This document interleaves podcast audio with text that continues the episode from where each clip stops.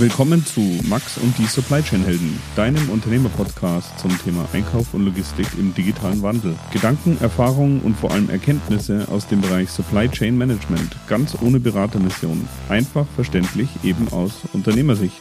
Ich bin Max Meister und wünsche euch viel Spaß.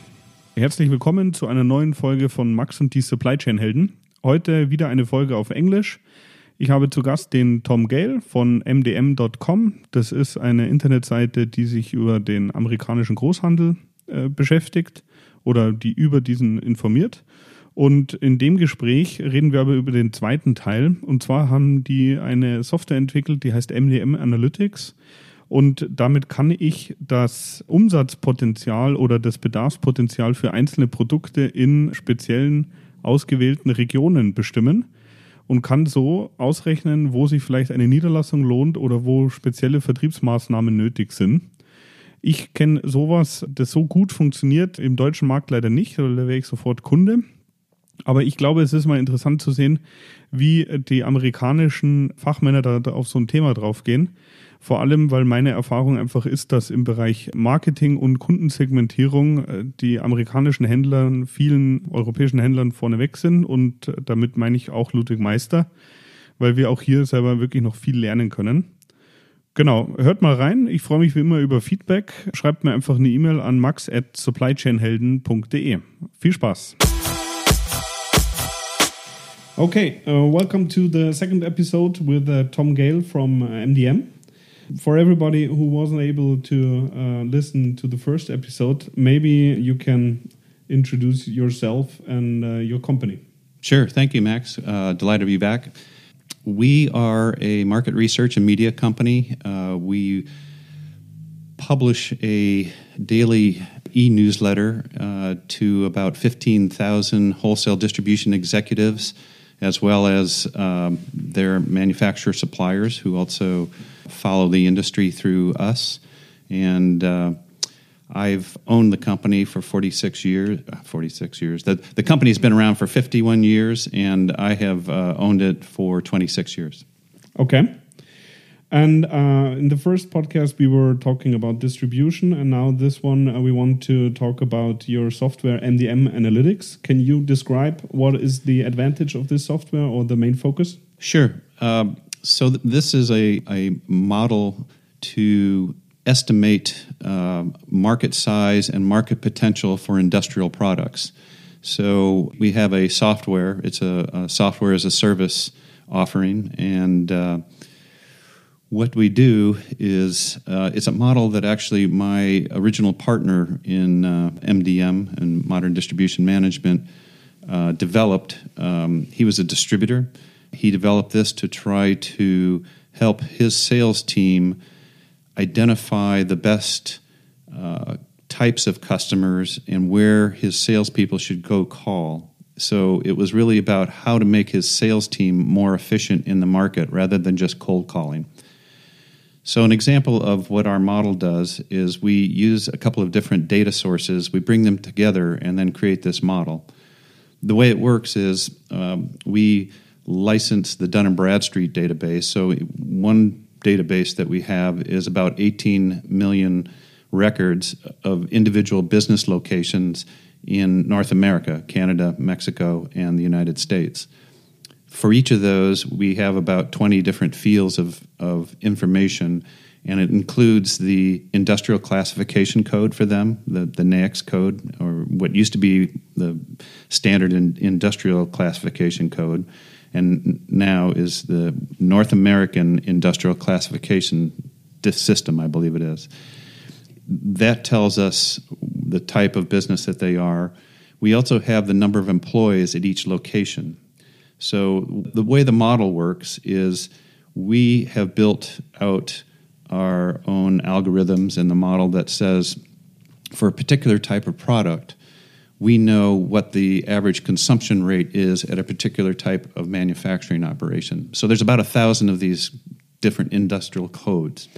So, um, can you describe a little bit more what kind of data you need uh, for your model? Sure.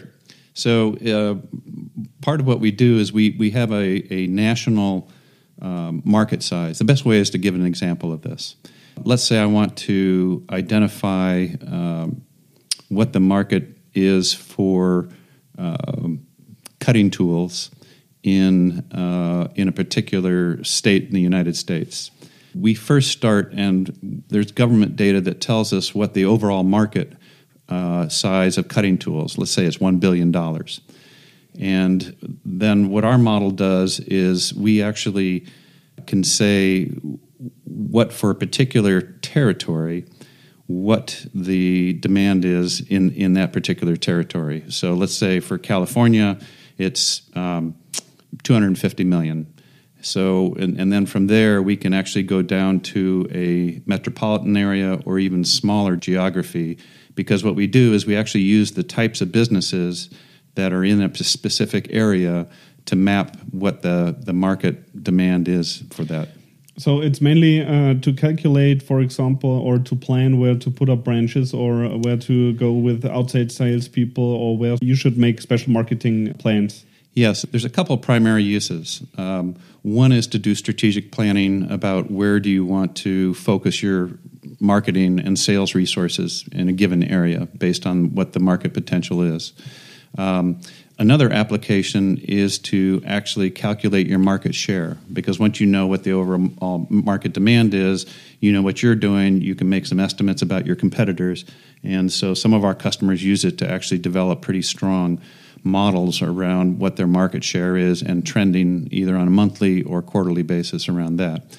The, the final piece is, is actually to we can um, create lists of prospects or customers and say, this is what we expect them to buy in a year, you can actually compare that with, with what you're selling and then identify the gap and have your salespeople go in and actually say, oh, you know what, we, you know, we're selling this much to you, but do you also buy this? So it's giving them patterns that will help the salespeople actually uh, sell more to specific customers. But then for prospects, it actually is giving them the list of the highest potential prospects to call on. Um, I will have a, a, special question about the model later on, but first I have to tell you uh, a short story because uh, last year I visited the rock stars of uh, potential calculating. Uh, it was a company, it's called PartsSource in uh. Cleveland, and uh, they are a distributor for hospital equipment. What I think very interesting is they make uh, no own logistics. They do everything with drop shipment. And uh, what I have seen there was very interesting because they were uh, they, they, only have one segment, it's hospitals, and uh, maybe five different kinds of hospitals, and they have special questionnaires uh, for each hospital and they were able to show the potential turnover uh, even in single product lines mm -hmm. for each hospital. Right. And uh, they were very good in it. And uh, I always thought uh, this would be nice to have something similar for our company. But um, yeah, I was not very successful in, in doing that. So my question is if you look at the calculating model you make in the background, how specific is it for the product lines and for the customer segments? Uh, it's a statistical model, so it really the answer is it depends. Um, for that company that you mentioned, they're probably using number of beds in a facility, right? Because that's that's how you do the model, and and um, if you're selling to uh, parking structures, um, you're probably using square foot or some other commercial buildings. You're using square footage depending on what you're selling. So there, there's lots of different ways to build these models to identify what the potential is, what you should be selling in there.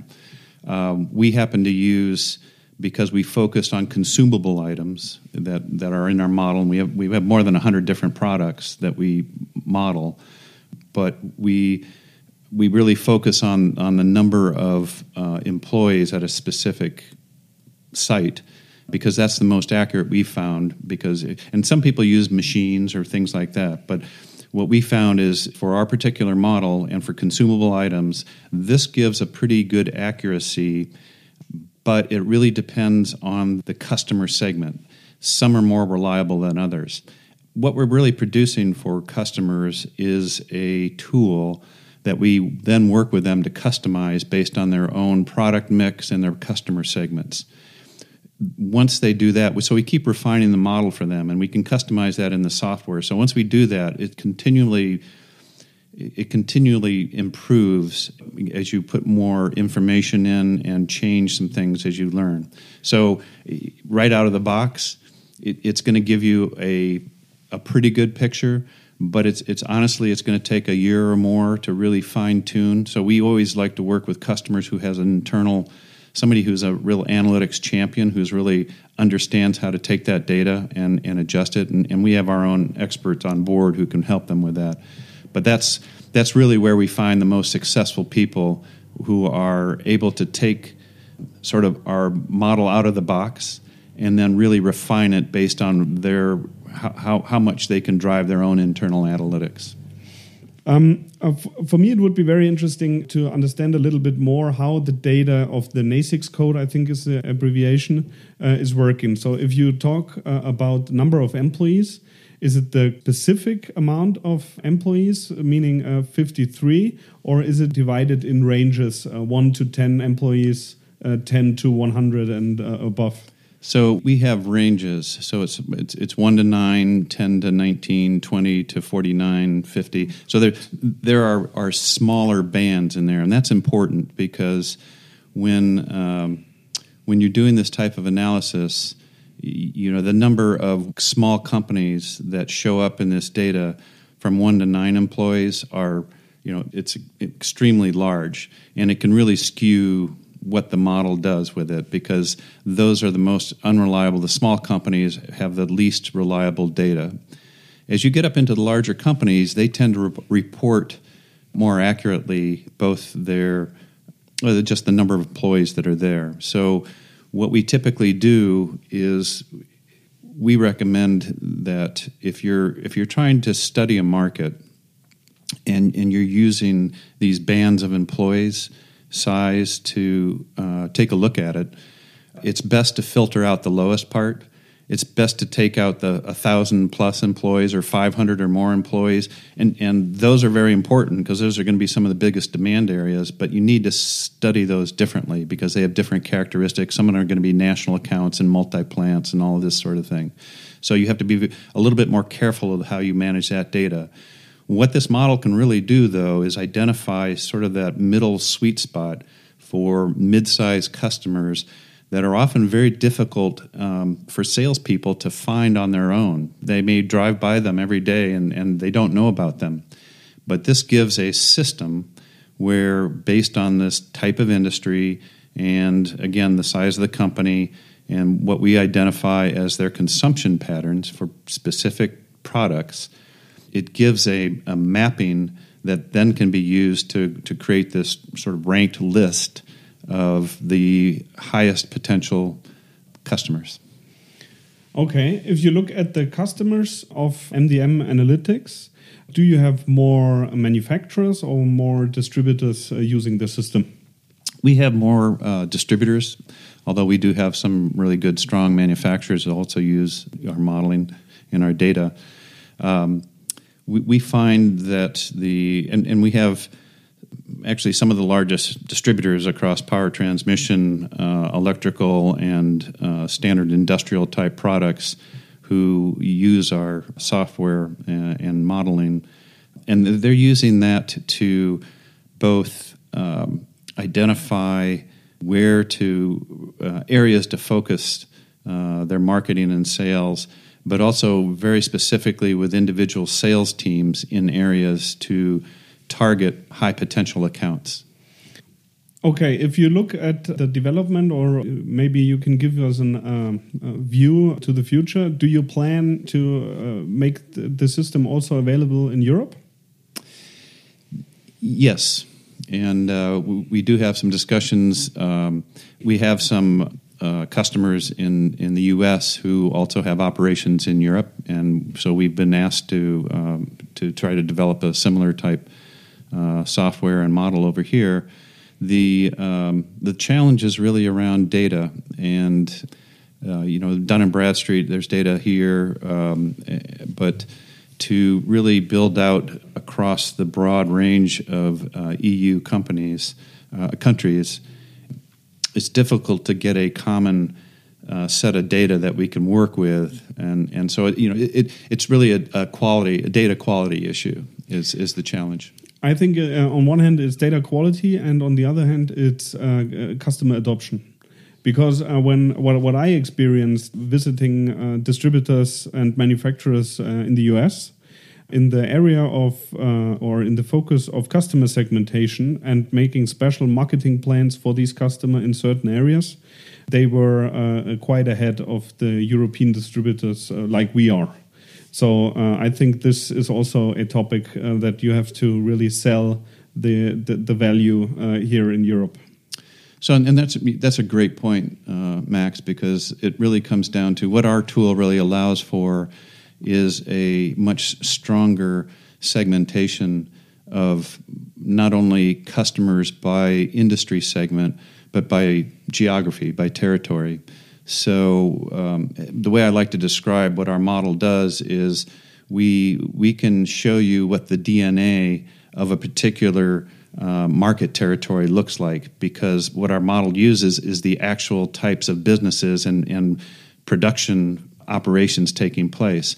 So the, the example that I give for the United States is, is if you're taking a look at Detroit, which is a very strong automotive production area uh, with all its um, supplier partners who are making engines and different types of parts, you're going to get a very heavy metal cutting profile, correct? So but if you take a look at Houston, Texas, which is one of the biggest refinery and petrochemical centers in the United States, um, the the market for hoses, valves, and, and all that is is extremely large. So, what our model does, and that's a general example, but it gives you the idea that we actually can map the market potential by specific product category based on the unique territory. That's that's really what the unique aspect of what our model does.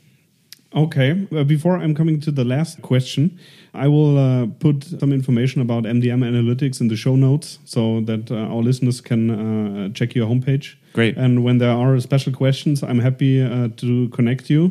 So I will uh, just pass this information along if you want. Fantastic. And uh, you were just mentioning uh, Detroit and Houston. So uh, my question is, if I give you the list of all uh, 30 NBA teams, uh, can you name me the city where I uh, should make a branch to sell bearings? we can't predict the future. okay, no. So, but whenever you have a good idea of an NBA location where everybody needs bearings, then please give me a call. Yeah. If, well, if I were you, I'd probably put it in in Oakland yeah, okay, this could work. This would be interesting. so, um, yeah, thank you very much, uh, Tom, for your time. Uh, was great having you, and um, see you next time. Thank you, Max.